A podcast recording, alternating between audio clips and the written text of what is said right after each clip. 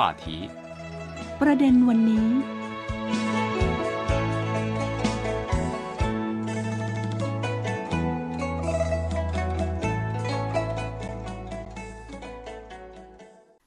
สวัสดีค่ะท่านผู้ฟัง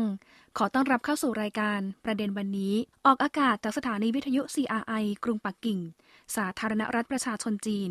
วันนี้พบกับดิฉันมณีนาฏอ่อนพนา จะมาร่วมพูดคุยเกี่ยวกับเรื่องของหลักฐานสำคัญ สู่การค้นพบเส้นทางสายไหมในอดีตนะคะ และเพื่อนคนจีนที่จะมาร่วมพูดคุยกับเราในวันนี้ ก็คือคุณหานซีค่ะ สวัสดีค่ะ คุณหานซี สวัสดีค่ะคุณบรรณนาถและสวัสดีค่ะคุณผู้ฟังที่เคารพทุกท่านค่ะ ค่ะวันนี้นะคะ คุณหานซีก็จะมาเล่าเรื่องเกี่ยวกับเรื่องเหตุการณ์เรือล่มใต้ทะเล ยุคราชวงศ์ทรงใต้ ที่สะท้อนภาพเส้นทางสายไหมในทะเลยุคโบราณด้วยนะคะค่ะซึ่งถือว่าเป็นหลักฐานสำคัญสู่การค้นพบเส้นทางสายไหมในอดีตอีกด้วยนะคะค่ะแต่ว่าถ้าหากจะเล่าถึงเส้นทางสายไหม ก็ถือเป็นเส้นทางที่ทรงคุณค่าสำคัญที่เล่าแล้วก็ย้อนถึงประวัติการเดินทาง และการยึดโยงทางประวัติศาสตร์ โดยมีอิทธิพลเกี่ยวโยงในยุคปัจจุบัน และถ้าจะให้เล่าถึงเส้นทางสายไหมในยุคโบราณ ที่ย้อนไปนับพันปีนะคะ หลักฐานแรกๆที่ค้นพบนั้นก็คือเหตุการณ์หนานไห่หมายเลขหนึ่ง หรือว่าเรือล่มใต้ทะเลยุคราชวงศ์ทรงใต้ ที่ได้บอกเล่าเรื่องราวเส้นทางสายไหมอย่างไรให้เราได้ฟังกันบ้างคะค่ะเรือล่มใต้ทะเลยุคราชวงศ์ซ่งใต้ สะท้อนภาพเส้นทางสายไหมทางทะเลในยุคโบราณหนังหายหมายเลขหนึ่ง หรือ เรือล่มใต้ทะเลยุคราชวงศ์ซ่งใต้ ซึ่งเป็นราชวงศ์ที่ปกครองประเทศจีน อยู่ระหว่างปีพศ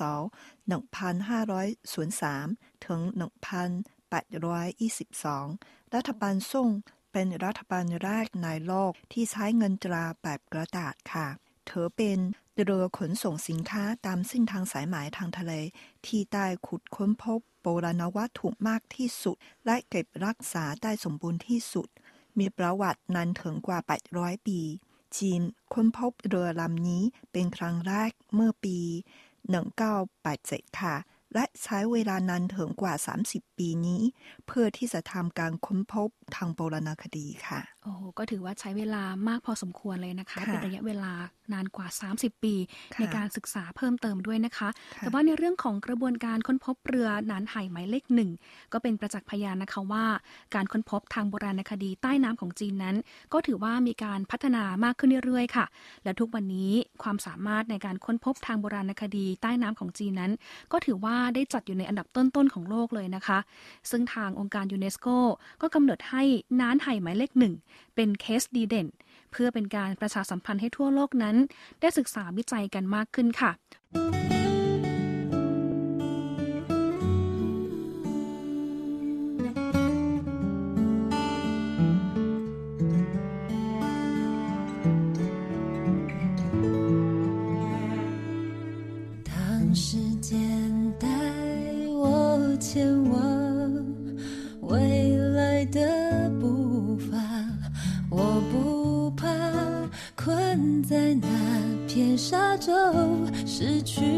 good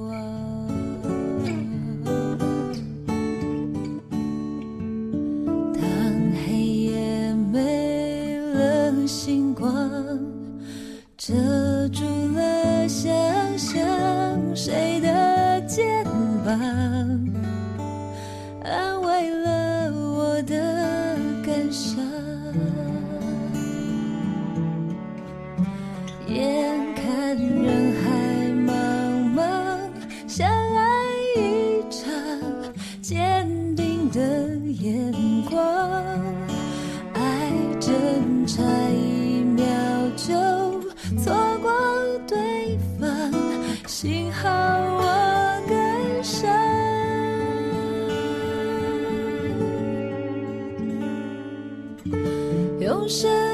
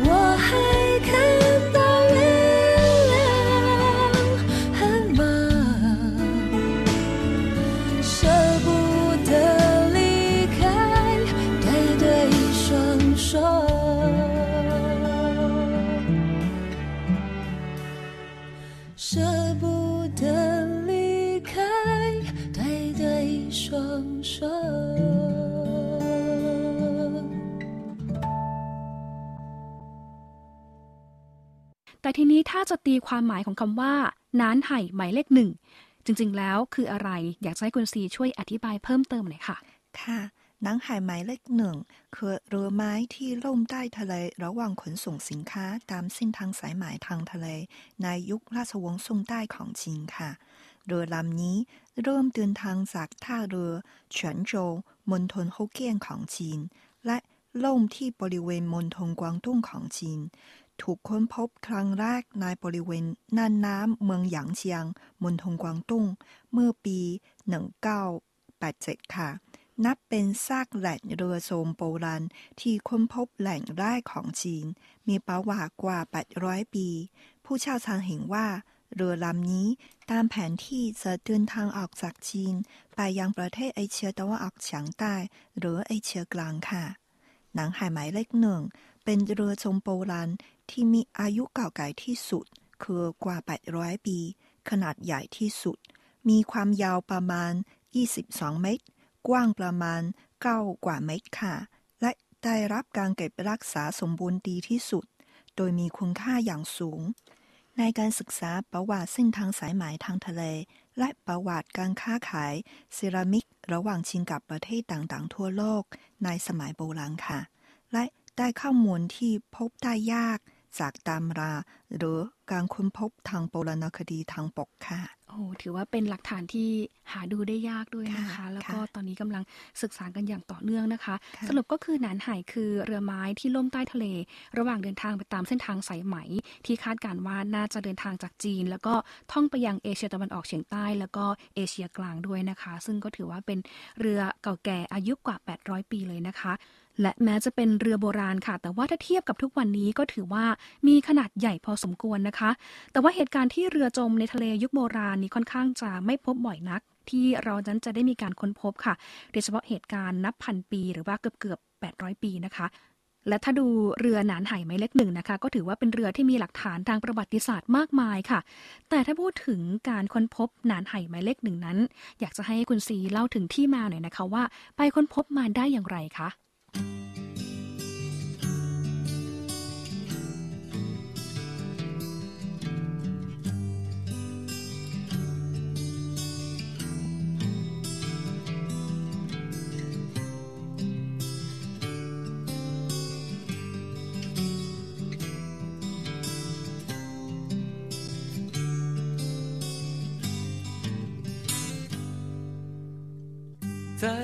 很久很久以前，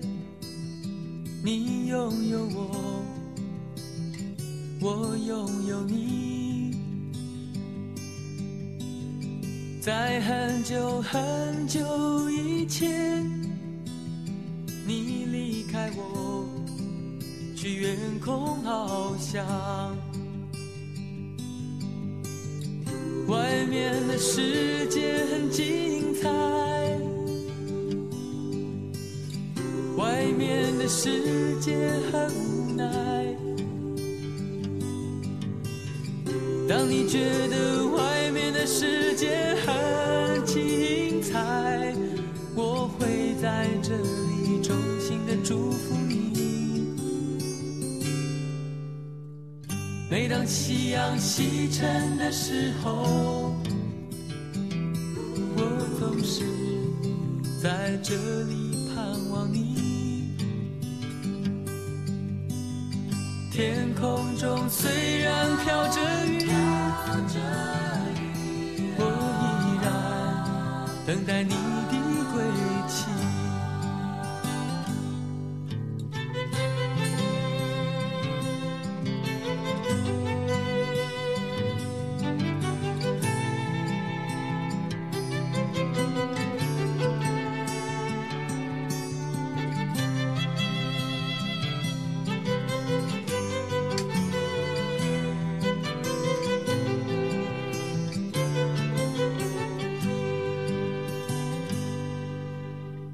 在很久很久以前，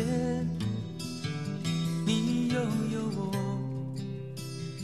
我拥有你。在很久很久以前，你离开我，去远空翱翔。外面的世界很精彩，外面的世界很无奈。当你觉得外面的世界很无奈，我还在这里耐心的等着你。每当夕阳西沉的时候，我总是在这里盼望你。天空中虽然飘着雨，我依然等待你的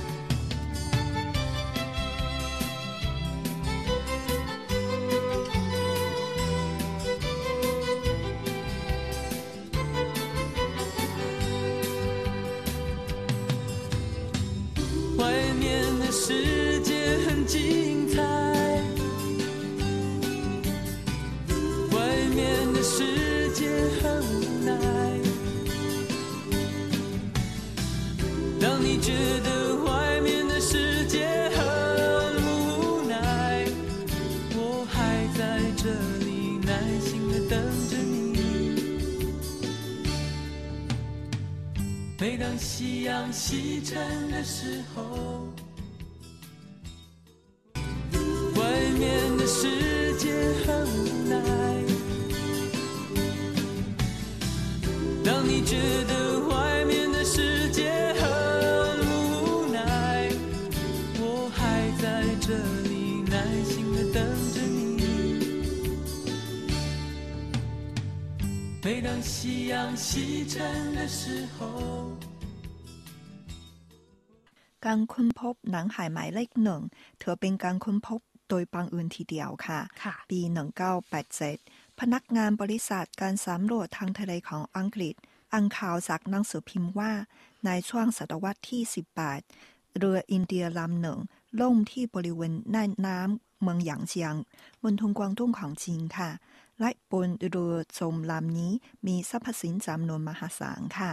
เนื่องจากข้อจำกัดด้านเทคนิคในสมัยนั้น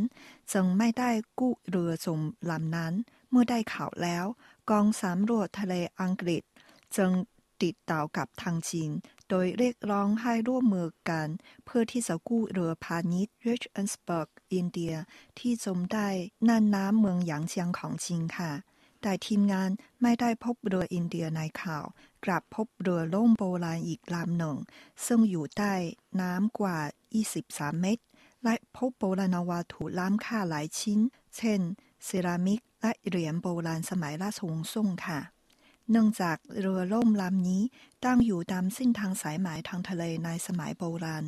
ผู้เชี่ยวชาญจึงเห็นว่ามีคุณค่ามาก ซึ่งแรกเริ่มที่พบเรือลำนี้จีนตั้งชื่อให้เป็นเรือล่มใต้ทะเลยุคราชวงศ์ซ่งบริเวณน่านน้ำหมู่เก่าโซชานส่วนเป็นที่ตั้งชื่อให้เป็นหนังหายหมายเลขหนึ่งคือหยูเหวยชาวผู้บุกเบิกกิจการการค้นพบทางโบราณคดีใต้น้ำของจีน ซึ่งตั้งชื่อนี้ขึ้นมาในช่วงทศวรรษที่ 1990 ค่ะ และ เมื่อถึง 1989 พิพิธภัณฑ์แห่งประวัติศาสตร์จีน ร่วมมือกับสถานศึกษาวิจัยโบราณคดีญี่ปุ่น ในการสำรวจเรือลำนี้ นับเป็นครั้งแรกที่จีนส่งทีมงานทำการค้นพบทางโบราณคดีใต้น้ำค่ะเนื่องจากช่วงทศวรรษที่ 1980 การค้นพบทางโบราณคดีใต้น้ำของจีน อยู่ในช่วงเริ่มต้น พัฒนาใหม่ๆ ไม่มีเทคโนโลยีที่สมบูรณ์และเงินทุนที่มากพอ ประกอบกับเรือลำนี้มีขนาดใหญ่มาก อยู่ใต้ทะเลลึกเป็นกว่า 20 เมตร ซึ่งยากมากที่จะกู้เรือลำนี้ขึ้นมา จีนได้แต่หยุดการกู้เรือเป็นระยะหนึ่งค่ะ จากนั้นอีกกว่าสิบปีต่อมากองค้นพบทางโบราณคดีใต้น้ำของจีน ได้รับการพัฒนาอย่างรวดเร็ว และรัฐบาลจีนได้จัดสรรงบประมาณ เพื่อสนับสนุนโครงการด้วย ชินได้สำรวจหนังหายหมายเลขหนึ่งหลายครั้ง และได้จัดแผนการกู้เรือที่ละเอียด และตกลงที่จะใช้วิธีการกู้เรือแบบกู้ทั้งเรือขึ้นทะเลเลยค่ะค่ะและปี2007ที่ผ่านมา ชินจึงได้เตรียมให้กู้เรือ ซึ่งจมอยู่ใต้ทะเลกว่า 800 ปีอย่างเป็นทางการค่ะ จนกระทั่งเดือนมกราคมปี 2007กองค้นพบทางโบราณคดี ตามน้ำเพื่อทำการสำรวจครั้งสุดท้ายก่อนกู้เรือขึ้นมา และหลังจากนั้น ทางการจีนใช้เวลากู้เรือกว่า 9 เดือน วันที่ 21 ธันวาคม ปี 2007กองกู้เรือใช้เครื่องจักรขนเรือออกจากทะเล โดยใช้เวลาหนึ่งวันเต็มๆ และทางจีนได้จัดพิธีเรือขึ้นทะเลด้วยค่ะ โอ้โห ก็ถือว่าเป็นกระบวนการที่ยาวนานพอสมควรใช่ทีเดียวค่ะนะคะค่ะถือว่าเป็นการค้นพบที่ค่อนข้างบังเอิญนะคะใช่หลัค่ะจากที่ก่อนหน้านี้ในปี 1987 เองเนี่ยมีการแจ้งแล้วก็ประสานทางจีนว่ามีเรือของอินเดียเนี่ยล่ม แต่ปรากฏว่าเอาไปเอามาเนี่ยคือไปเจอเรือโบราณล่มอีกลำหนึ่งนะคะค่ะที่ลึกอยู่ใต้น้ำ กว่า 20 เมตรใช่ค่ะที่บริเวณเมืองหยางเจียงนะคะค่ะก็แต่ว่าในตอนนั้นเองเนี่ยก็อาจจะด้วยเทคโนโลยีหรือว่าเครื่องมือในการกู้เรือหรือว่าการอืมไปค้นหาเนี่ยอาจจะไม่ได้แบบมีมากพอใช่ในค่ะปัจจุบันนะคะก็เลยทำให้ใช้กระบวนการนานหลายปี จนกระทั่งถึงปี 2007 นะคะก็ทำให้มีการกู้เรือแบบทางการ แล้วก็สามารถนำเรือขึ้นมานะคะโดยใช้เวลานานทีเดียวเลยนะคะใช่ค่ะ ก็ถือว่าหลาเป็ยนสิบปีค่ะ ใช่ค่ะ ก็ถือว่าเป็นความพยายามที่น่า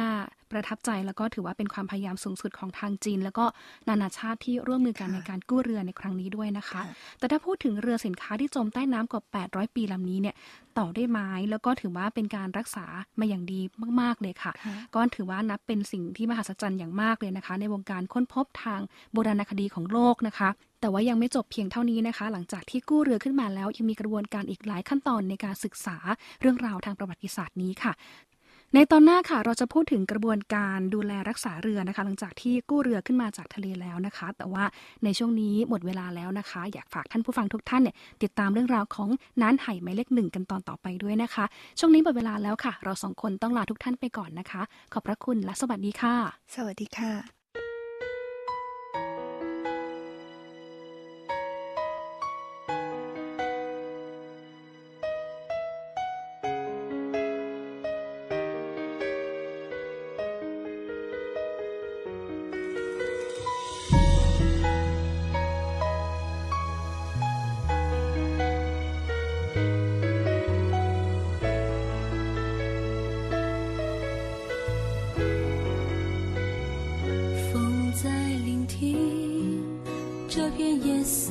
伤心，我想改变下一段和弦惊喜，徒劳无功，正如我们爱情，在离别之前，在震动的降临。我愿同情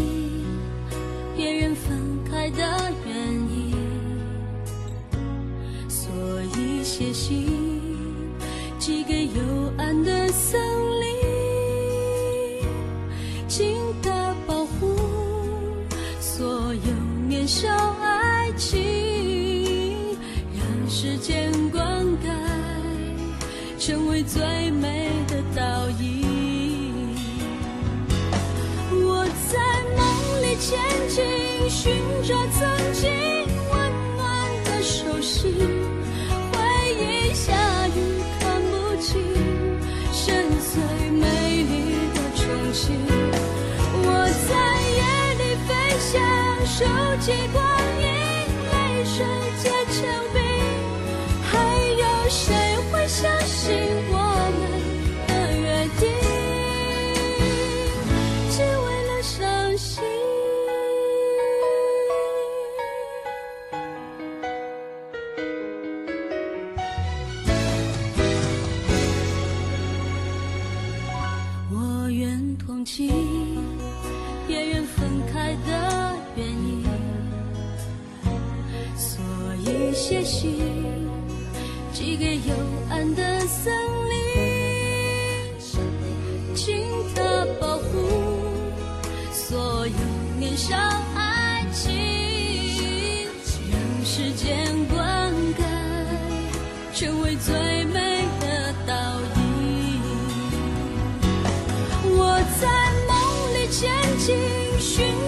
曾经